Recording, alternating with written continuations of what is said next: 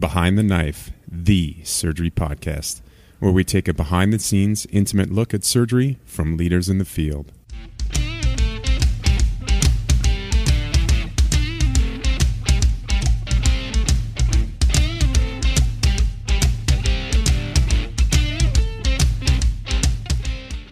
All right, and welcome back to Behind the Knife. Uh, this week we have a special episode as we just finished up the meeting at uh, ASCRS in Seattle, the American Society of Colon and Rectal Surgeries. Uh, we are lucky enough to have the uh, program chair, uh, Dr.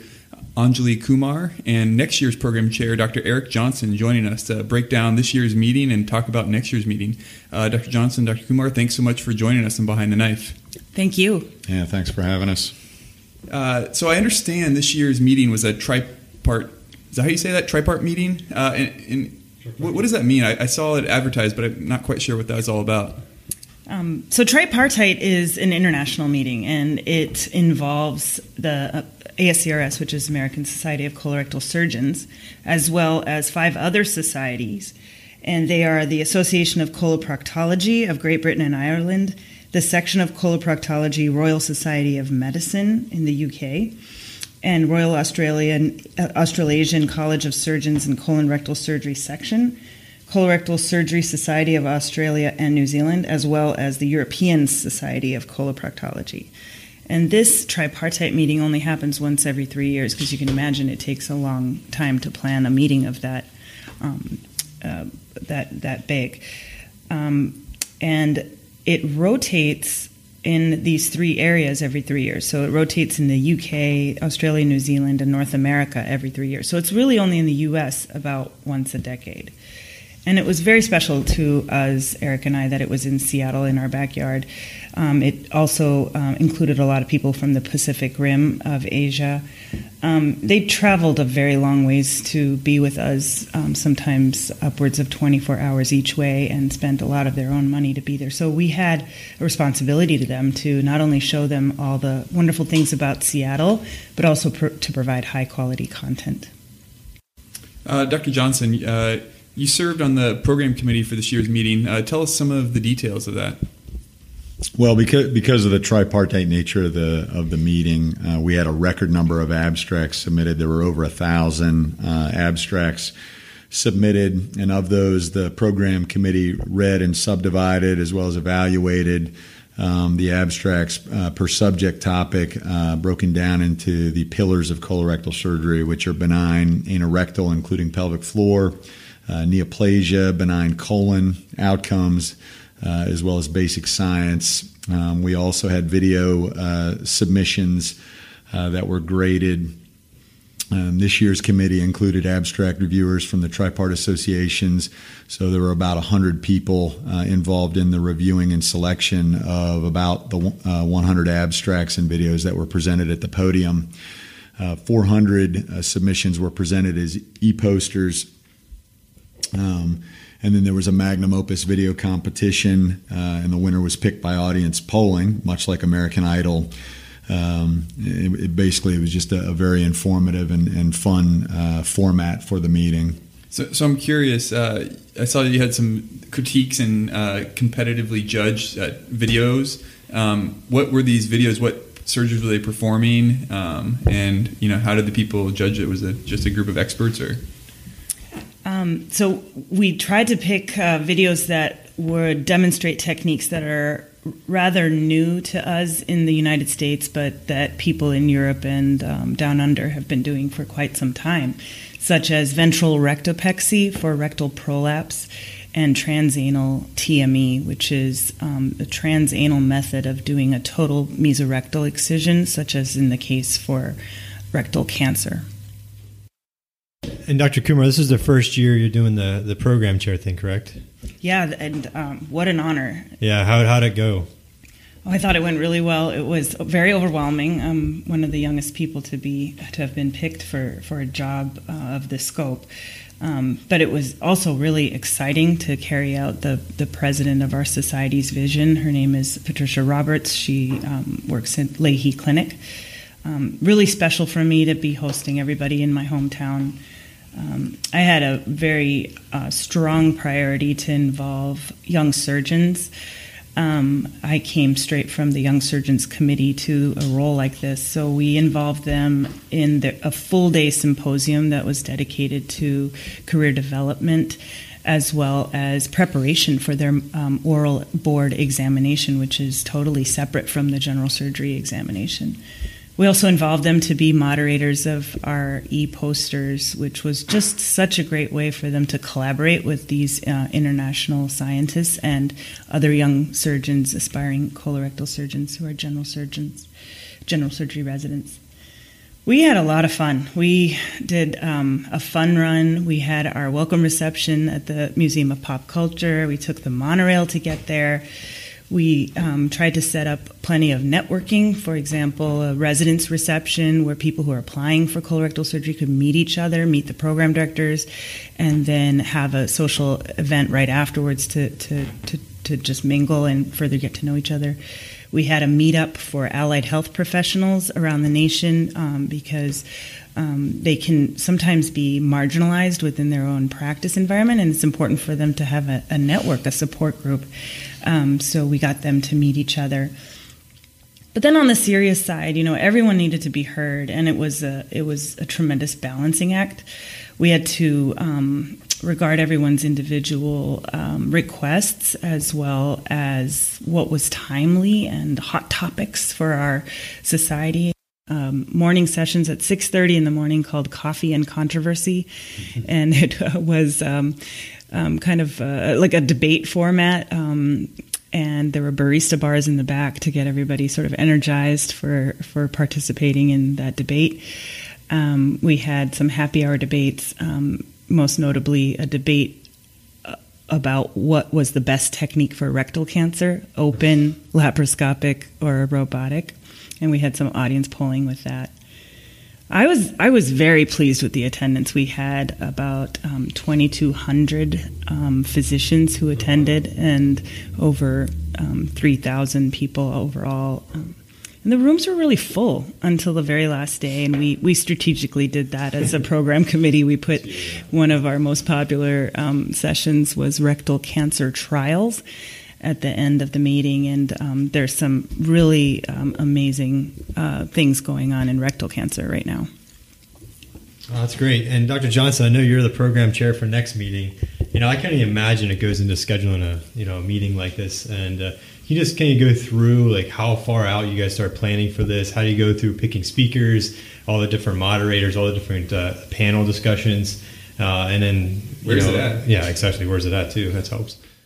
So the meeting's in Nashville next year in May, late May, um, and we we actually started planning it um, right before super committee this year. So when Anjali, uh, Rocco, and Sonia were still heavily involved in planning their meeting, we were already starting ours. And uh, that's really what you need to do because by the time you get to the current meeting, you want to have a skeleton um, for what the next year's meeting is going to look like. And obviously, that's malleable based on how your predecessors do and what's popular.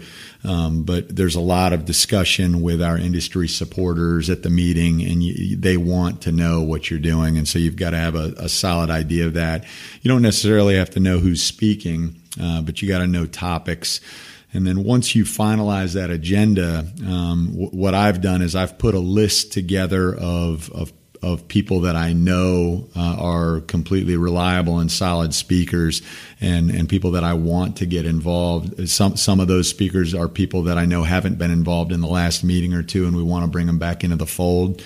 Um, but a lot of it comes down to your president. So uh, your, your president has an agenda, and, and Guy Orangio is this year's president, and he wants to have young surgeons and he wants to have a solid female surgeon presence. And so that's going to impact who we select uh, as speakers and symposia directors heavily. Um, and we're in the process of putting that together right now. Yeah, Behind the Knife is waiting for their invitation uh, to this meeting, so we're, we're looking forward to that. We'll invite you. You're invited. Consider Nashville is a great invited. Uh, one question, Dr. Kumar, before we continue on. Uh, I was wondering what were some of the other hot uh, topics in the debates? Uh, I know we had the rectal cancer. Were there any others got people's, uh, you know, getting Larry excited. So yeah, there were some fights about um, oncologic resection for an adenoma with high grade dysplasia in the colon, whether to use some of our fancy um, techniques endoscopically to re- to lift and remove that, or does that patient deserve uh, a colon resection? That was one good topic. Um, we had a couple of topics about the EHR, the electronic health record, whether it helps us or hurts us. Um, public reporting of outcomes was debated amongst uh, a U- U.S. representative and a, a representative from socialized medicine. Um, and then the last one was an East versus West, and that was about the hemispheres, the difference in the hemispheres in the treatment of node positive disease that's in the lateral sidewall of rectal cancer. And just uh, out of curiosity, do you remember the result of the poll of the audience for rectal cancer just amongst the three major options? Well, the robot uh, representative w- won. Really? Wow. what do you think about that, Eric? wow. Well, I mean, some of it's it's who that that particular individual, Todd Francone, uh, picked that, or he was chosen to debate that topic, and he's he's quite convincing. So, I mean, some of the, the, the presenter drives that to some degree. And uh, Dr. Kumar, you spoke at one of the symposiums. Can you tell us about that? Yeah, so the way the meeting is structured is about half of it is are these scientific abstracts that Eric mentioned, as well as videos that are competitively judged, and the other half is invited speakers, and they um, are asked to develop a symposia on a given topic. And on Saturday, we exclusively had hands-on symposia. For example, the robotic rectopexy, this transanal TME. We had one on high resolution anoscopy for patients who are high risk at developing anal cancer, how to actually do that. Um, so the participants had a chance to hold the anoscopes, look through the scopes, understand what, uh, how to recognize pathology versus benign. Um, we also had hand, hands-on for young surgeons. We had this, this mock orals that I that I mentioned earlier. Um, and so one of the didactic, not hands-on but didactic um, sessions was on endoscopy. So it was brought to our attention that um, Dan uh, from by it was brought to our attention by Dan Herzig, a, a, a, colorectal surgeon at Oregon Health Sciences University, that he worked very closely with uh, Brian Fennerty, one of his colleagues there, who was the past president of American Society of Gastroenterologists, that colorectal surgeons are not um, quite up to par in terms of our quality outcomes for endoscopy. And you know, the, the theme of our, our meeting was quality this year, so we we really ran with that and developed a whole symposium about it. Um, and some of the topics that we included was, um, you know, how to do a good prep, how to track your quality outcomes, and um, and I spoke on um, the the management of flat polyps that are hard, that are very easy to miss and hard to resect. Um, and one of the great things about this meeting, we had a lot of audience polling, and um, about 60% of our participants in that symposium, they don't do split dose preps for colonoscopy preps, and only about a third of them were following their own adenoma detection rate. So I think that's really important for colorectal surgeons to be aware of. We have to provide our patients as high quality screening endoscopy as our GI counterparts. What is a split dose prep? So that's when a patient takes the majority of their prep the night before, but then some of it the morning of their procedure. And it's been an ongoing sort of um, discussion with anesthesia colleagues. I mean, how late is too late? And so, really, the guidelines from the societies that run gastroenterology is that it's okay to give patients a prep in the early morning, about two two hours before their procedure, um, and then they can have a full um, full view of, of any pathology that might be there. Very interesting. And, and Dr. Johnson, you also uh, ran one of the symposia. Can you tell us a little bit about that? So I was asked, um, probably by Anjali, uh, to do this uh, symposium on uh, prevention and repair of symptomatic peristomal hernia. Uh, I did that with uh, Sharon Stein from CASE as my co-moderator, and we uh, had international speakers. We had a, a, past president of our society, Dave Beck, speak. Um, we featured uh, a young female surgeon, Angela Kuhnen from Boston Medical Center, uh, on a talk about uh, mesh selection, uh, biologic versus synthetic versus absorbable. Um, and uh, and then I had uh, an outsider from the society, Igor Belyansky, who's well known for his minimally invasive hernia skills, um, come and give us sort of a cleanup talk uh, about using the robot to repair uh, symptomatic peristomal hernia. And it went over far better than I expected. We we had the largest room. It was basically standing room only. Um, we had uh, a full discussion at the end of it with a case presentation, and nobody asked any questions, but nobody left, and so I felt validated. Well, I have two questions. I know, and I understand why this would be such a highly attended, as everyone dreads uh, these cases. Uh, two questions for you: Do you always use mesh in these uh, recurrent peristomal hernias, or just a peristomal hernia? And then, what can you do to prevent them uh, in the first place? Yeah, so there's good data on prevention. I mean, really, I'm not going to lie to you and tell you that I I always put in prophylactic mesh when I create a permanent stoma, but we probably should based on the available data. And my uh, my my preference would be to prophylax with a, a medium weight synthetic uh, in a Sugarbaker type fashion. I think that's going to give you the best results. Um, but that's somewhat controversial.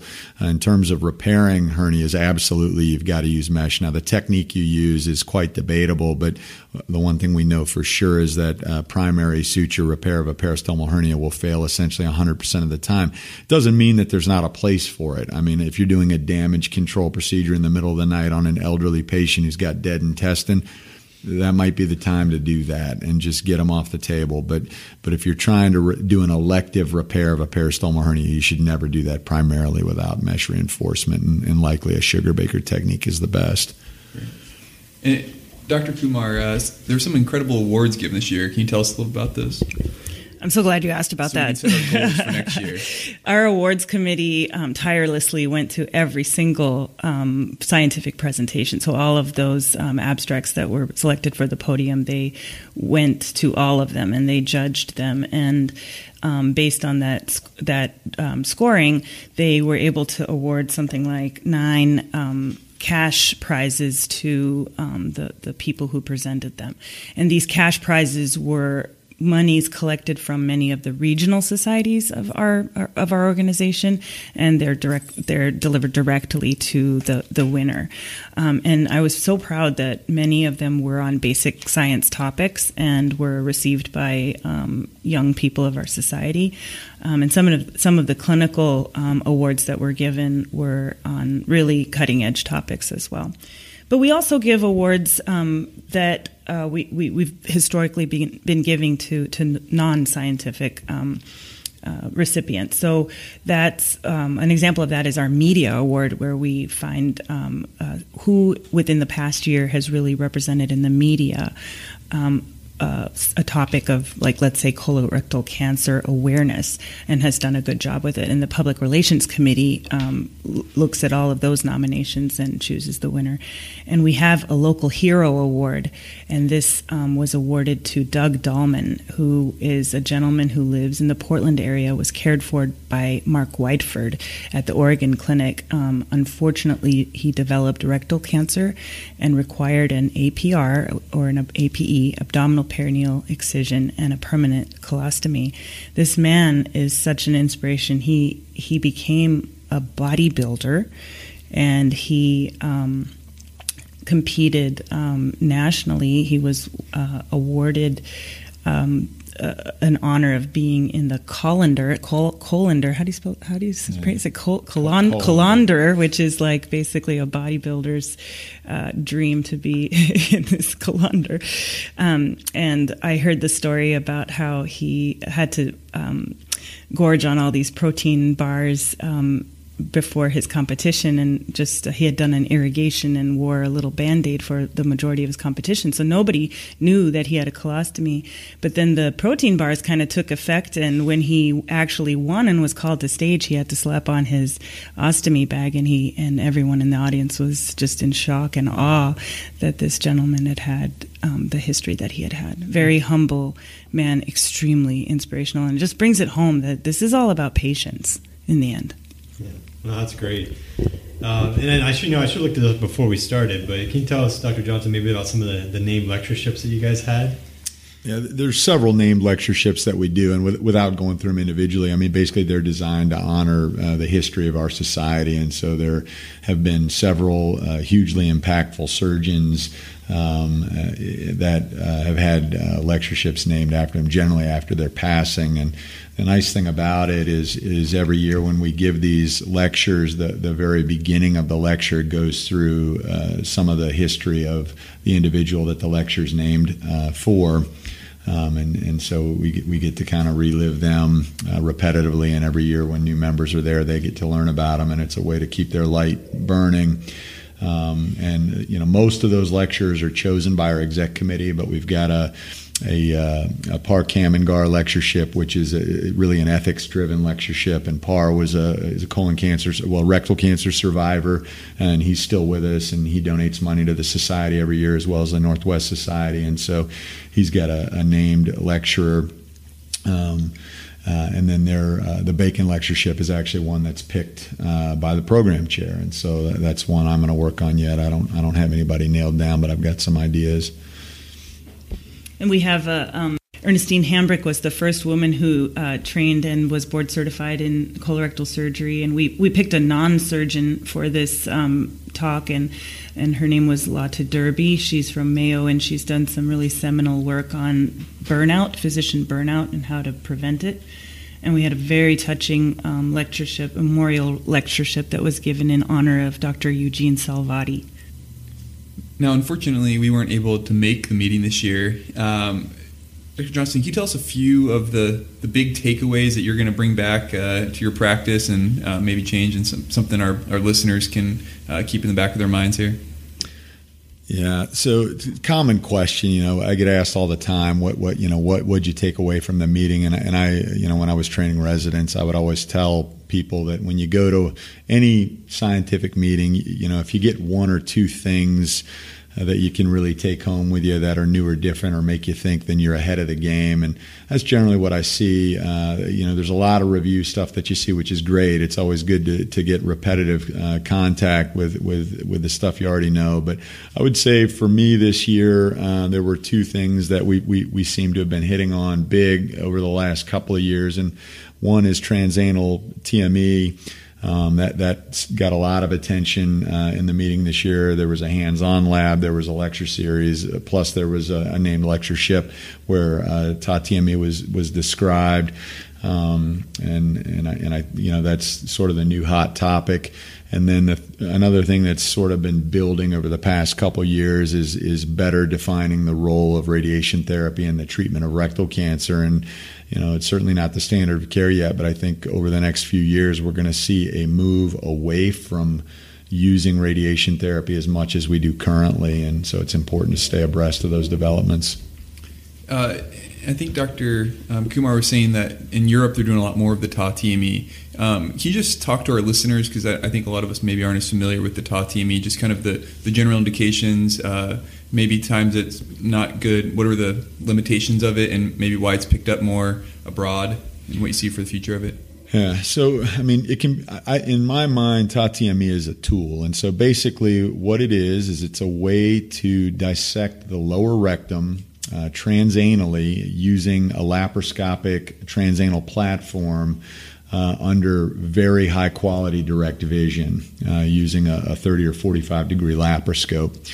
Um, now, the, the trouble with the technique is it's, you know, we are all essentially fish out of water with it, um, and it's got a very steep learning curve. And so, you know, probably the one big risk that we see is getting into significant bleeding laterally in the pelvis, like an area we pretty much consistently stay out of when we're working from above uh, or injuring the membranous urethra anteriorly. And, and, these are things we just didn't see with traditional techniques. And so, um, you know, they they seem to happen enough early in a surgeon's learning curve that they, they, are getting a lot of attention in terms of how to train. And, and I think the training is much more rigorous for this technique. Um, the, the place I see it having the biggest impact is in obese men with you know lower lying rectal cancers, mid to low rectal cancers, where you know the the lower pelvic dissection is just so challenging. I mean, you can get into what I refer to as no man's land, where I don't care how good a surgeon you are, you just can't see down there. And this gives you a way to see directly and, and get a very clean TME. And so I do believe it has a place. I don't know you know if it will become a standard of care or, or when that will happen if it does. But um, I think that it's something that people need to pay attention to and. You don't want to be too late to the train station uh, on this one, or you're going to miss it. And you can still do a low rectal anastomosis after? You can't you can and you asked about limitations and so a very very low tumor you can't do this technique with essentially. Well there's a way to do it uh, but you kind of have to start the distal dissection using an open technique and then throw your transanal platform in to where you've got your incision but but the the majority of them uh, you put the platform in or you you create a purse string suture in the rectum so that you can sort of create a pneumo uh, pelvis or a pneumo rectum without dealing with rectal content or spillage the whole time. And if the tumor is too low, you can't put the transanal platform in and dissect around it. And so you've got to modify the technique. But I mean, as you can imagine, somebody's going to figure out any, any, any way to do something with this thing. So. And I thought I heard you say something that kind of shocked me because um, something that's been hammered into us for the past five or ten years every rectal cancer patient doesn't need radiation, or maybe that's what they're thinking in the future? Yeah, so I mean, if you go to tumor board, if your patient has a T3 or node positive tumor, um, you, you, know, the, the, the, multidisciplinary committee is going to recommend radiotherapy generally preoperatively. Um, but certainly postoperatively if you didn't give it, and the, and the final path confirms that. And, and the, the question that's being asked is with high resolution MRI nowadays and, and better preoperative staging, you know, do we need to add radiation therapy in patients that have a non-threatened circumferential resection margin? You know, because radiotherapy is not free. It comes with significant cost to the patient, not just financially, but through uh, long-term side effects. It can make surgery more difficult. Um, you know, it can cause incontinence, um, and there's there's any number of side effects. And I think if it can be eliminated safely without compromising oncologic outcome, then it should be and and that's where a lot of research is right now. Well, those two topics, you know, are very interesting, especially for anybody who's been taught differently for the past few years. But you know, if we missed the meeting, we missed all the updates. What's the best way to get any more info? Is there ways we can get the you know uh, the audio or slides or anything like that? Yeah, there's there's several ways that our um, social media committee, chaired by Kyle Cologne at USC and Sean Langenfeld at U of Nebraska, have made available to us, and I thank them so much for their hard work. Um, they have made available to us an app that you can download. It's you just look for it on any search engine. It's the um, it's called um, ASCRS. Uh, 17 2017 and all of the speaker slides are there um, looking for us on social media, you can get um, a personal insight into how um, participants of the meeting reacted to many of the um, talks and debates, especially. Um, and then the website, it will also eventually, in a couple months, probably have um, the narrated slides for members. Um, and and one of the things that impressed me about this meeting was the opportunity to not only network face to face and share our ideas and techniques, like what suture do you use for that? How do you how do you know when too low is too low? Things like that. Um, but also social media has brought us together to a point where this this concept of transanal TME is so it's so important that we figure out if it's going to be safe, if it's going to be effective, and we need to find out fast for the sake of our patients. And social media has allowed us to collaborate with our international colleagues so that we can all pool our collect our data in the same way, first of all, and pool it together, and then potentially report on it in a really collaborative way. So it's really it's really transformed the way we do collaborative research now too. And I think you guys are both probably aware they they call colorectal surgery the, the new PED surgery as far as competitiveness, and there's a lot of interest uh, throughout residency programs across the country, and we have a lot of residents listening. Uh, so it sounds like a the perfect, obviously, meeting to go to if you want to be a colorectal surgeon in the future. What are what are some ways that residents can get involved? Maybe they're out of the lab this year and they're not going to be doing you know basic science research to win one of those awards. Are there um, other ways to get involved with this meeting for next year? Well, I mean, I think number one, um, you know, I would put a a plug-in for membership in the society, so it's very affordable, especially for residents. Um, I think it's a good use of educational allowances if those are provided by the the training program. Um, you know, certainly if residents can do some research, if they have some lab time, or if they have a mentor in their program that uh, could could help them participate in research that would be uh, presented at the meeting, they can submit. The majority of abstracts that are presented at the podium get accepted into our journal, Diseases of the Colon and Rectum, which is an upper tier journal with a heavy impact factor and looks good on the CV when you're applying. Um, if you come to the meeting and network with the staff, it's a very friendly group, and uh, almost on almost every evening you can find people down at the hotel, restaurant, or bar just just talking and enjoying each other's company. And every, every exactly, he's always there, and there's always residents that uh, come up and talk to me, and uh, you know, and you remember them, and, and when their name comes around, if you know if you're a fellowship uh, program faculty, you're going to remember those folks. Um, for the members of the society, they get access to uh, a program called CREST, which stands for Colorectal Educational System Template.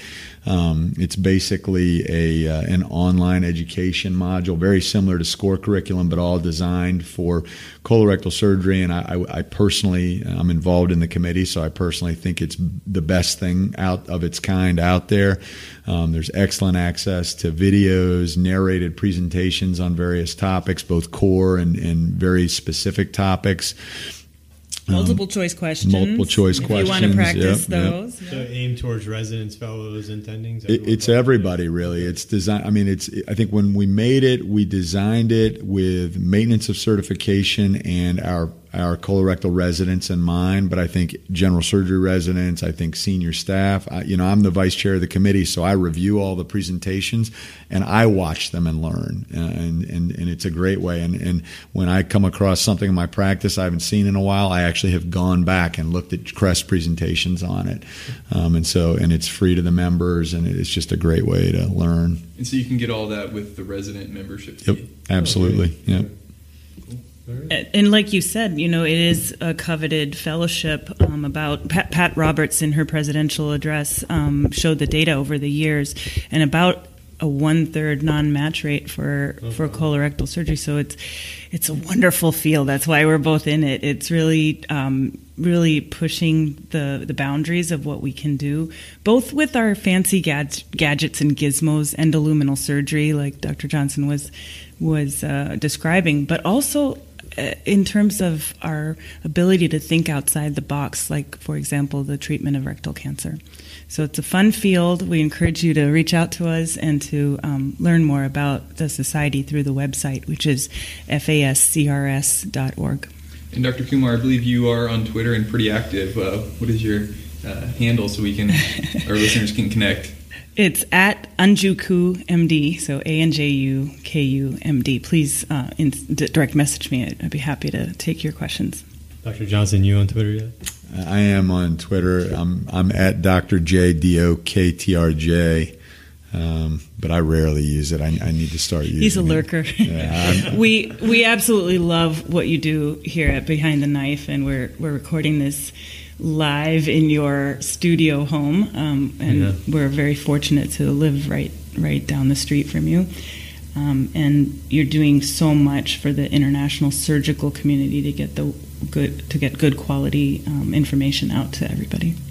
Well, we're glad to hear that, and we can thank you both for driving or driving down to see us. And Dr. Kumar, I know you drove like four hours to come record with us today, so that's great. And Dr. Johnson, it's always a pleasure talking to you as well. So uh, we hope to have you both back on again here in the future, and then we'll definitely see you at next year's ASCRS meeting. Right on. Thanks for having us. Come to Nashville. Until next time, dominate the day.